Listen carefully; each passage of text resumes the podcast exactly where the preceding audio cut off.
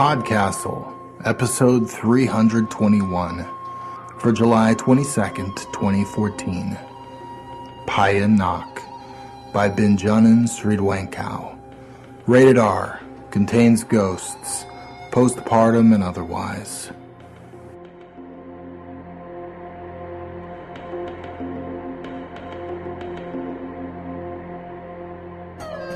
Hello and welcome to Podcastle. I'm your host and co-editor Dave Thompson. This week at Podcastle, we're going to Thailand and retelling you a folk story from there, but with a slightly new twist. It's a story of sadness, sacrifice, love, longing, maybe even just a dash of hope. It's a dark and twisty tale, but we think it's definitely worth the journey.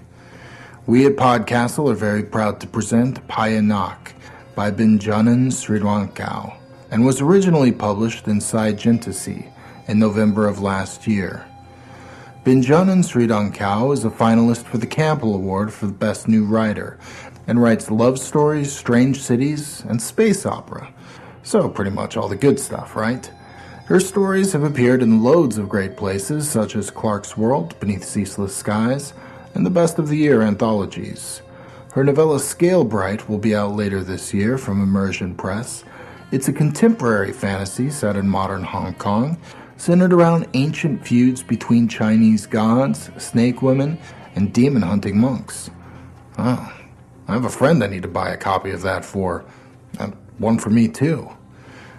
Also, you want to remember her name because I suspect she's an author we'll be hearing about a lot in the future. So, Meet us down by the river and enjoy the story. Paya Nak by Benjanun Sriduangkaew. I am dead, and she knows. My tangled hair does not impede desire. My excavated belly, loose sagging skin, does not make her avert her eyes. Her fingers touch the scars of birth and do not shy away. Her mouth closes over the coldness of my skin and does not spit it out. I am a ghost, and she does not mind. There is a thing in the cradle I rock, a lump of flesh stained in my fluids. This is what killed me. A parasite that took all my food, stole all my breaths, until one day I woke up to find my heart stopped.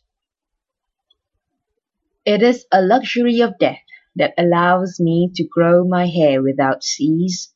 In life it was to my shoulder, now it is to my waist, profuse as river morning glory. My lover's touch keeps away the rot, keeps away the life that wishes to mushroom in my flesh. But no power may keep away the child that is not, the haunting that accompanies, the thing that is not of me, it chews at me, toothless, demands my attention with its unformed gums as we float in the shallows. Don't I disgust you? My lover peers at me with golden eyes. If you are cold, then so am I. If you are other than human, then I am too. In my gaze you are clean, and I'm a vessel of wisdom. Can you not rid me of this creature? No, I'm sorry. She is Paya Nak. She is monarch among serpent kind, and once she allowed me to see her true form, and that broke my heart to pieces. Her jeweled tongue flicked out to catch every one. She is a girl's dream. She is a queen, and snakes great and small make obeisance to her. Oh, if only my baby was a snake, egg hatched, compelled to prostrate before her might. I lower my face to her scales. Sometimes below the waist she is snake, sometimes she is woman. Now she is coils upon coils, black all the shades that are black, and she wraps her serpent part around me until we are one, fastened at the waist like a conjugal vow. My husband will return one day. I will give him to one of my sisters to eat or drown as she pleases. Mark is not a bad man. He lies between us as drought lies between mortals and survival. He hangs over the knot of our want as a blade hangs over a thread. And she is right. She is right. Yet I do not hate him. I chose a man I could endure, if not love. I chose a man who would be as good a husband as men can be. There are worse. There are ones who speak with fists in place of tongue. I can leave him. Let them tell him I'm gone. And that thing with me. We both know that cannot be. The house I shared with him will pull me back and I will be there by the cradle, rocking and singing to a thing that does not eat, except from a vein at my wrist. I'm drying. When it is done feeding from me, what then? Will it drink from its father's neck until he joins me? Will it eat water weeds? When will it want meat? In the temple there are icons of a kind gilt and paint on wood and bronze, none doing her justice, for she beggars life. When I can, I would circle the walls early before dawn, but it is a way barred, it is a way despising. Everything I am is unholy, dead with a child in my belly, dead with desire that lingers, dead, dead. I wish to give food. I wish to make prayers. I wish to kneel before a saffron robed Luangpo and beg him for succor. Thinking that the not child must be the befouling influence, I kill a chicken, its neck snapping in my hands easily as a child's, and leave it for the creature. I do not know what it will do with that ruin of feathers and bones, and I do not wait to see. It casts the broken thing aside and comes after me on all fours. So I find another chicken, break one of its legs, and give my baby that. This satisfies better. A dead thing offers no sport, no interest. A live chicken, that offers so much more. Veins that pump and a heart that shouts. I do not listen to the sounds it makes as I hasten to the temple. The gate is open, and beyond it shredded paper and bright colors eddy, vestiges of a new year that's gone unmarked for me. Even the season hardly makes itself felt, when once I could tell it's turning to the day by the patterns of wind and sky, by the heat and damp on my skin. I was a woman who could put her toes into the soil and know if it will yield. I was a woman who could plant anything and make it grow. My flesh has swallowed itself scar-skinned, deaf and mute. Sometimes it feels more plant than human, an unthinking thing that understands only sun and water, all green and empty. I do not try to eat. I stretch my arms until they are through the temple gate, and there's no resistance. There is only hot Songkran air, new and stark. Holiness is so quiet. There are novices in the courtyard sweeping leaves and detritus, I look down at my hands and wonder, what color is my skin now? Is it the gray of corpse, the blisters of rot? My eyes are not to be trusted any more. The novices take no heed of me. Neither do the old grandmothers and grandfathers who have risen early. Neither does the long poor that comes to greet them with loud blessings. Neither does my mother, who wanders the temple grounds with grief in the creases of her eyes of outliving one's child. I forget courtesy, I forget decency.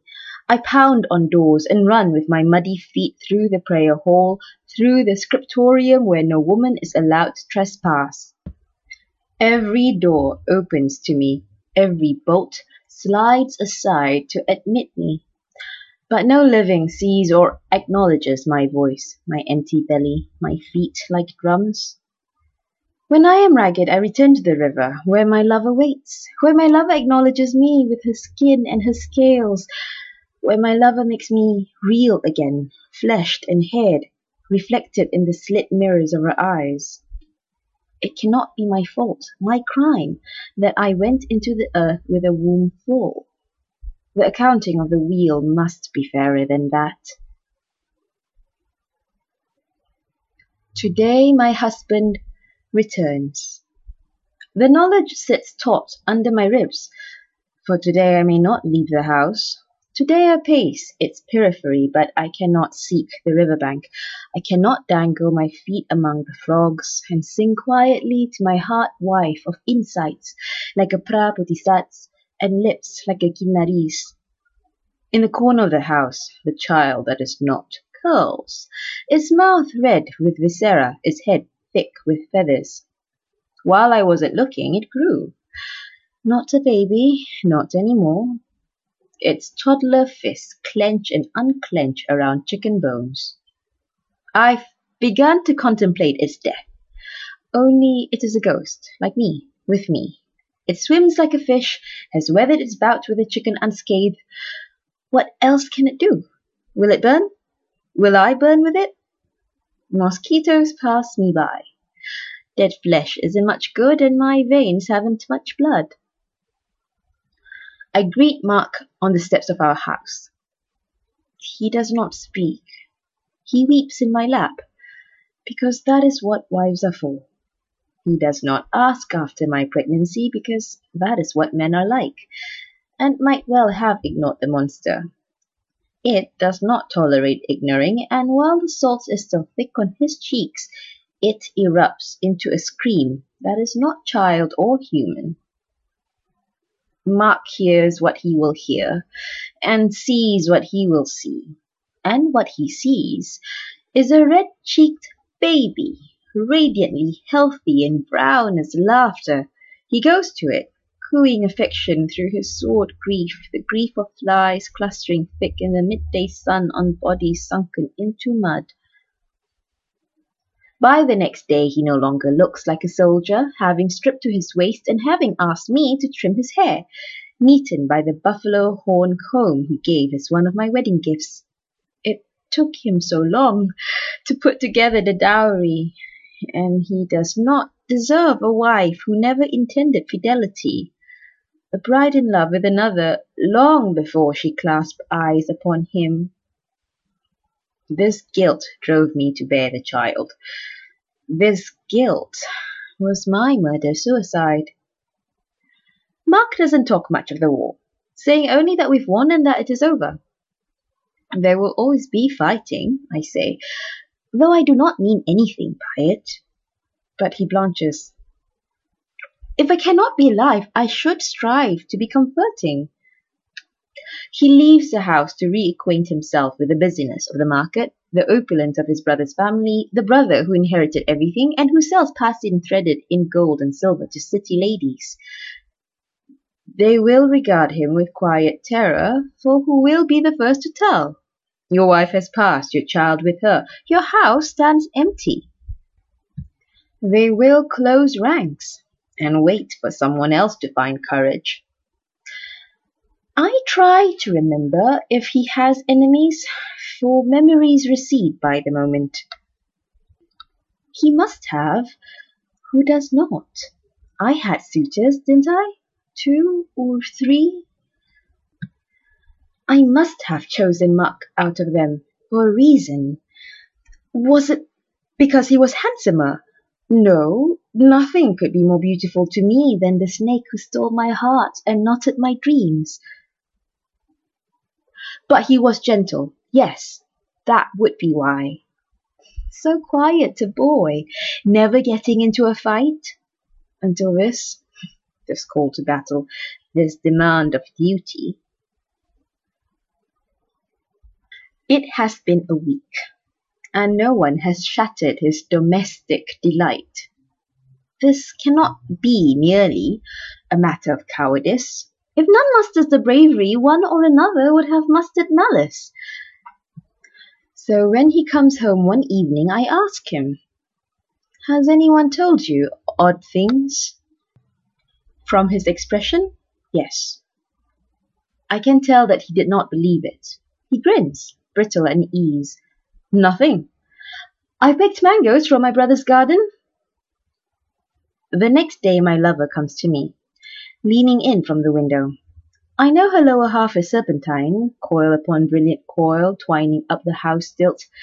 Such gravity of being that I imagine my bare feet may feel its weight through the wood. Why don't you come to see me any more? I show her my wrists, which are fettered in shimmering birth cords, far too long to be true, far too thick to be real. They wind around me, clenching muscled around my stretched stomach. Oh, she murmurs, and blows on the fleshy grey ropes. They fray and fall, thumping like hearts. The baby hisses. Leave it. Leave him. I've asked my mother, and her mother, and her sisters. For what? She pushes herself further into the house, her hair sliding wetly. For you to become one of us and live. But you are holy. I cannot imagine being clean ever again, let alone so elevated and pure as she. You are my wife of body and heart. All that's missing is the name, and we require new blood now and then to strengthen us. It would violate the order of things were I to have turned you when you were living, but now it's merely to hurry you along the path of rebirth. It can't be that easy. It will be. I know these things, my Nuck, my brave, lovely Nuck. She laughs and finger writes out the Nuck that she is and my name side by side. Alike in sound, despite one letter's difference we will rid you of that creature, and that will be that. How? She is wise. Her mother must be doubly so. In my chest, the cavity that once housed ventricles, excitement palpitates. She puts her lips to my cheek, her hands to my face. We will find a way. Howling dogs in the night.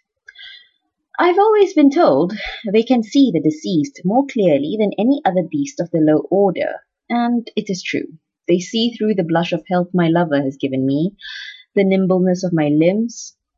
They smell decay held off by the whip of a pulse, disintegration kept at bay by the length of a prayer. It is a tooth sound they are howling. Out of terror, it said. That is wrong. Hounds, large or small, are territorial. Even the most cowardly have jaws made for tearing, and despite my lover's ages, I am only flesh. There are times when even that lapses, and I see myself luminescent and pallid, not yet so far gone that lava dribble from the corners of my mouth, but unhumanly textured and fibrous like the inside of young bamboo. My eyes shrink deep set, my face protrudes all skull. It speaks for her sinuous strength that she has been able to anchor me all this time. Often I lose count of the days. It's hard to recall precisely how long you've been dead. One day slides into the next, with not much to separate each. The motion of sun and stars ceases to signify. The day sheds warmth, but none for me. Staying downwind, I avoid the dogs. Behind me, my passer-by streams. This is a dark for storms, blistering heat, waiting for the rain to whip it apart. At my hip, the child rides swaddled, heavy and heavier. Its limbs have lengthened, thick with tendons from the meat that has served its gluttony. The features are no longer muffled under baby fat. They have gained sharp edges, and its eyes, immense, are ovoid black, mirrored and mirroring. For the moment, it is quiet. For the moment, it is sated. I'll need to find something wild, for it loves nothing that grows from the earth. Only things hot will do, with viscera inside and hide outside. Was I taught to set snares? It's difficult to recall childhood, difficult to recall anything older than this state of being, anything earlier than waking, to find myself not in the afterlife. but trapped inside a cage of my own ribs and entrails. The night splutters thunder. A buffalo crouches before me. It glistens like glass, with horns like blades. No more a living animal than am I a living woman. It turns, and I follow. The shaman stands limbed in stormlight. I thought, I say, surprised, that I still have the capability for surprise. You'd be an uncle, not an aunt. Her mouth pulls back to bare beetle-stained teeth. The buffalo returns to her hand, clay again, inert once more. Come in from the rain, dead daughter. That soldier boy's wife, aren't you? To be received like a living woman. To have a pa kauma passed over so I may be rid of the worst of the wet. My condition dulls all feelings, but at that moment I miss my mother and aunts with a wrenching desperation. Tears have crusted to salt behind my eyes, but the urge is not gone with their drying.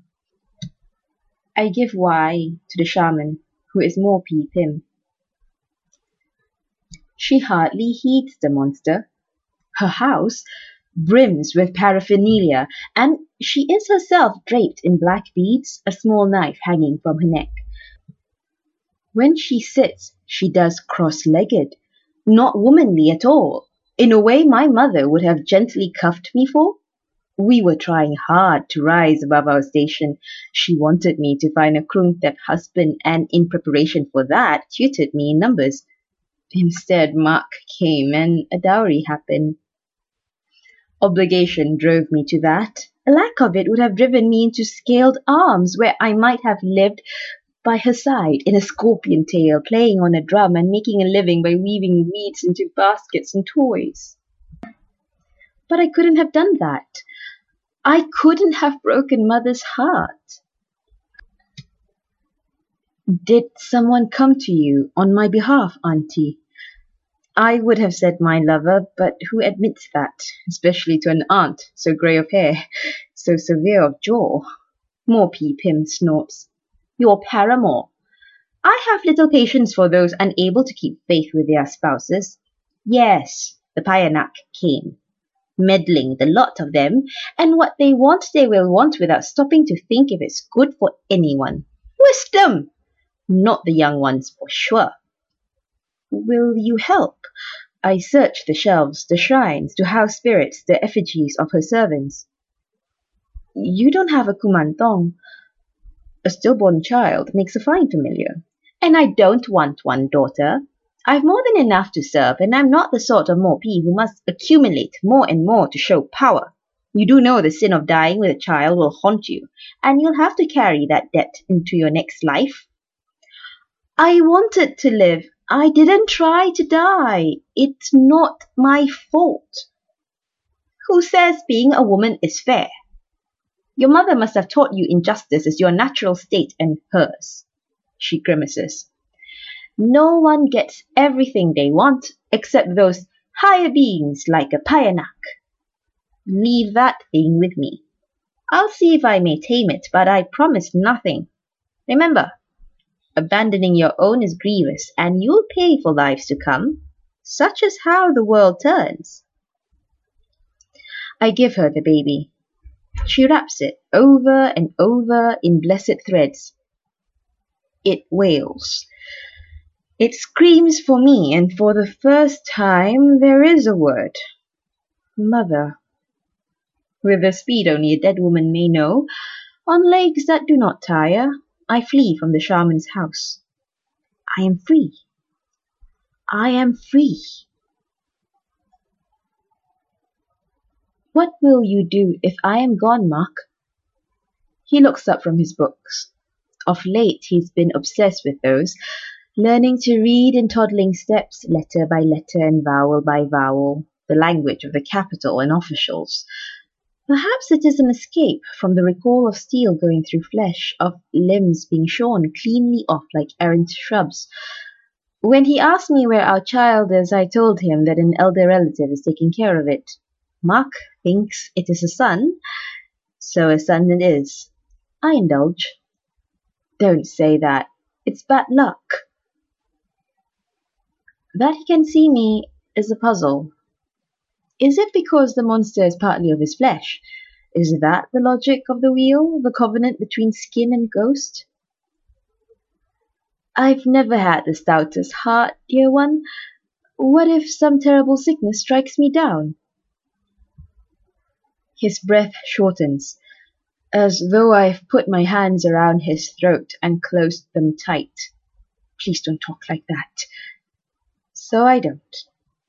Our house has always been built on words unsaid and truths held back, then pressed into little woven baskets until they are packed hard as earth. Why would that change now? Just because I'm no longer among the living? Perhaps all marriages function much the same way. I imagine that under each house a woman has buried wicker boxes just as I have, and each would be as full as mine. Not of steamed sticky rice as they do in the north, but full of secrets. This idea soothes, for if all wives do the same, then who can blame me? Sometimes, just for comfort, I would sit here by my window and reach below to pat where I dug and whispered my desires into the soil. To extend my arms long as the house stilts must look grotesque. But my lover finds it wonderful to see my limbs flexible as hers, to see my frame transcend the confines of its human shape. You're learning to become one of mine, she would say. You see, it's not so hard. Pressing myself against the floorboard, I shut my eyes and feel for that patch of land. There is one last obligation to discharge, one last farewell to make. Night falls. It is my time. Loud, with screaming dogs and waters lapping at morning glory waiting to be picked at dawn. Much has sloughed from my recollection, but not the path from here to there the way to the home into which I was born. The house has grown. Younger brother Sid, having married and brought his wife into the family. Two houses on their long, long legs and chicken coops underneath them, half bred for food, the other for cockfighting, my father's passion. I look in on older sister Pa, who sleeps alone surrounded by her woodwork. It's an embarrassment to have wedded before she and her still a maid, if not in the most technical sense, more than two years after I found Mark. She is so tall, her arms so corded, that few men find her a suitable bride. Publicly this shames her, in private she waves her hand and says she's escaped.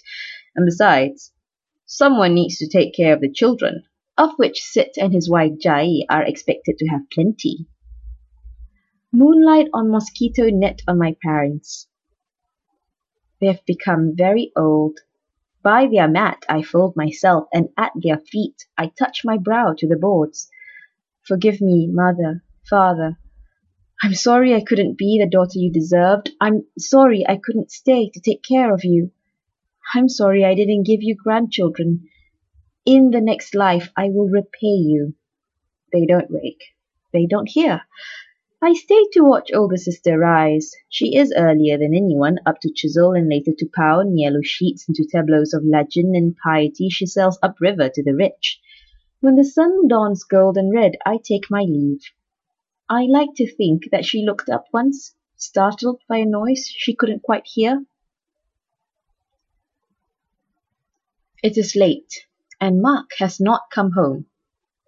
Even before I died, we coincided so rarely on the sleeping mat, and in matters as lie between men and women, I was distant. He noticed and did not press. I managed to fall pregnant, and that was that. Any number of things could keep a husband out well into the night. I do not fault him. How can I, when I've been faithless from the first? My lover has been five days gone, busy making an egg for me from stones and scales held together by dew collected from Himapan, the forest of her birth. When we are done with this, she told me, I'll bring you there and show you all the secret places of my girlhood. Only promise you'll spurn the upsawn Sriha when they make eyes at you. To that I laughed. Who would make eyes at me? She's given me venom, sweetened by ripe mangoes, for me to take thrice a day. It will purge me of impurities, prepare me for the change. I told her I wasn't afraid, but I am. Yet I'm already dead, so what more could go wrong? Under the mango her venom scorches, like the scorpion whiskey I once gulped on Sid's dare. Half the bottle is left, which means five more days stretch ahead of me. Setting down the bottle, I hear voices. Peering out the window, I see slashes of torchlight and men putting up a fence of rods and holy thread. I look on for a time, uncomprehending, until I see the oil they've brought to pour on the stilts and the steps of this house. They've come to burn it. They've come to burn me. Perhaps it was the dead chickens. Perhaps someone saw me with a not child. I climb out thinking that I'm invisible to them. The cries tell me I am wrong. Only a thread, stretching so taut and white. I need only to step over it, and I cannot. This sliver of holiness impedes better than an iron gate. The men fling their torches. One lands at my feet, sizzling. I look at it and at them, some blanch. Others grip their machetes. Behind me, around me, the flame pours. Heat brushes my cheek, my skin feels like sand. I measure my steps, waiting for the thread to burn and fall apart, for that must happen long before the house crumbles. Above the hissing and crackling, I call out, Where is Mak? Safe! I don't recognize the speaker, but then it's hard to recognize any face now. You're dead, Nak. Ghosts should be with ghosts, the living with the living. I do not want to be with him, I say distantly, and the Chao Phraya rises. The river swallowed much, the houses, the torches, though not the men. The weight of my sin is already thick without adding their death to it. Payanak venom burns bright in my stomach, which has become as warm and full as though time has turned back, and I am with child again, alive again. The Chao Phraya listens when its mistresses call, and who reign over it firmer than the rulers of serpent kind. Within me a pyre rages. I sink into it. I sink into the waters. When the fever breaks I am immersed in silt, and though I haven't yet any scales, the currents rush through my marrow, susurrating against my arteries. More natural to swim than to wade or walk. Obeying this instinct, I am a needle through the fabric of the Chao Phraya, which parts before and seals behind me as only the best muslin can. By mid-morning I am at the Mopis' home. Under the green shadows of banana leaves it looks only ordinary, guarded by a water buffalo that is only a buffalo, not a spirit beast of bladed horns and iron hooves. It takes no notice of a ghost. She sleeps the day away, for the village comes to her in the evening. An appointment with a shaman is always clandestine. An admission, you're stepping outside the pious path of seeking monkly advice. But when I cross the threshold, she is up and there's a knife quivering in the wood behind me and a hand, precisely as solid as mine, on my wrist. From the corner of my eye I can see she is an older woman, healthily dark, and not unlovely. What do you want? Morpy Pim gestures for her servant to pluck out her knife. The baby. Did you change your mind and decide you adore it after all? It's mine, auntie. The burden and filth should not fall upon your virtue. The shaman smiles, a slash of teeth. My virtue's long sunk to the pits, daughter. Are you sure? I had a dog of a time calming down that thing. I am sure. I am not. She has wrapped the small casket in wax threads, soaked the wood in fragrant oil, bound the lid in strings of knuckle bones, the sides are inscribed in a script even more unfamiliar than that used in Krung Thep, a daub of golden ink. The birth cords come back, thick, so thick, moving against my skin in dry murmurs. Auntie, may I have your knife, please? Her servant passes it over. I turn the blade on myself. The last piece of me that hasn't yet wakened to life, the piece that I do not need. Before I was dead and dead only, but now they are the ghost and the woman, and it is time for them to part. There is hardly any blood, barely any hurt. It is a wound, and no more than a nail clipped, a lock of hair trimmed. It is not me, it is not myself, simply a bit of dead. We burn the organ, and the birth cords fall away for the last time, shriveling like paper in fire. When I undo the shaman's bindings and open the casket, it is empty.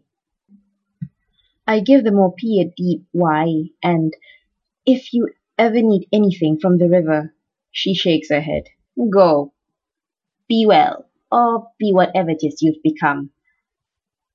My bare feet are light on the grass. I walk, then run, as I've never run since I was a girl, into the river where my lover waits.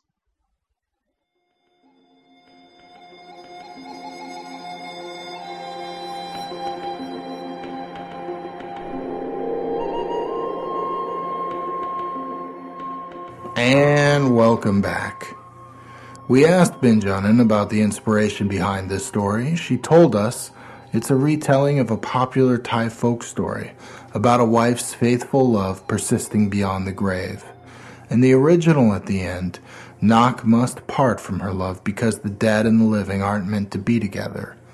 Benjanun told us, I wanted to change it around a little and give it a different sort of hopeful ending. Hmm. I love those kind of stories.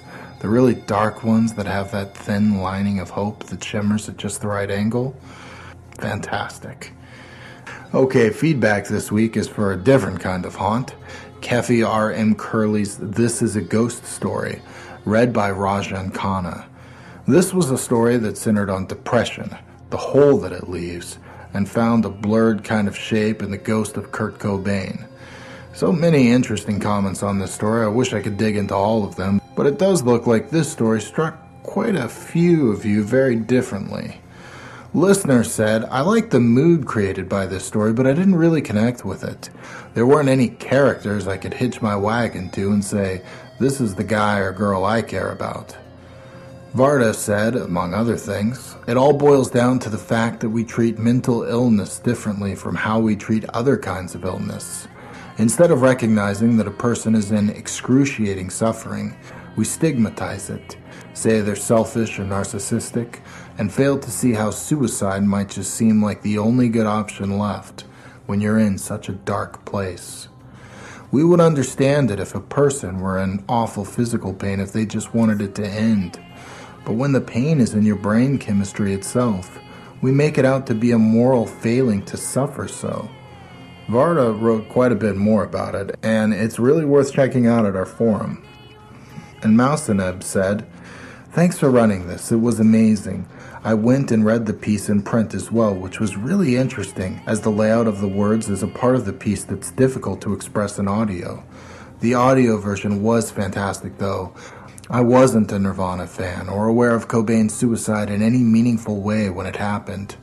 I've become more of a fan of the music since, but I think this piece works both as a tribute to Cobain as well as if it is taken apart from any specific person or reference. Hard story to listen to, definitely. Very glad I did. Thank you again. Wow, we're very glad you did too. Thank you so much for those comments. Head on down to forum.escapeartist.net and let us know what you thought of this week's tale. And if you feel moved to, hit us up at podcastle.org. Please make a donation.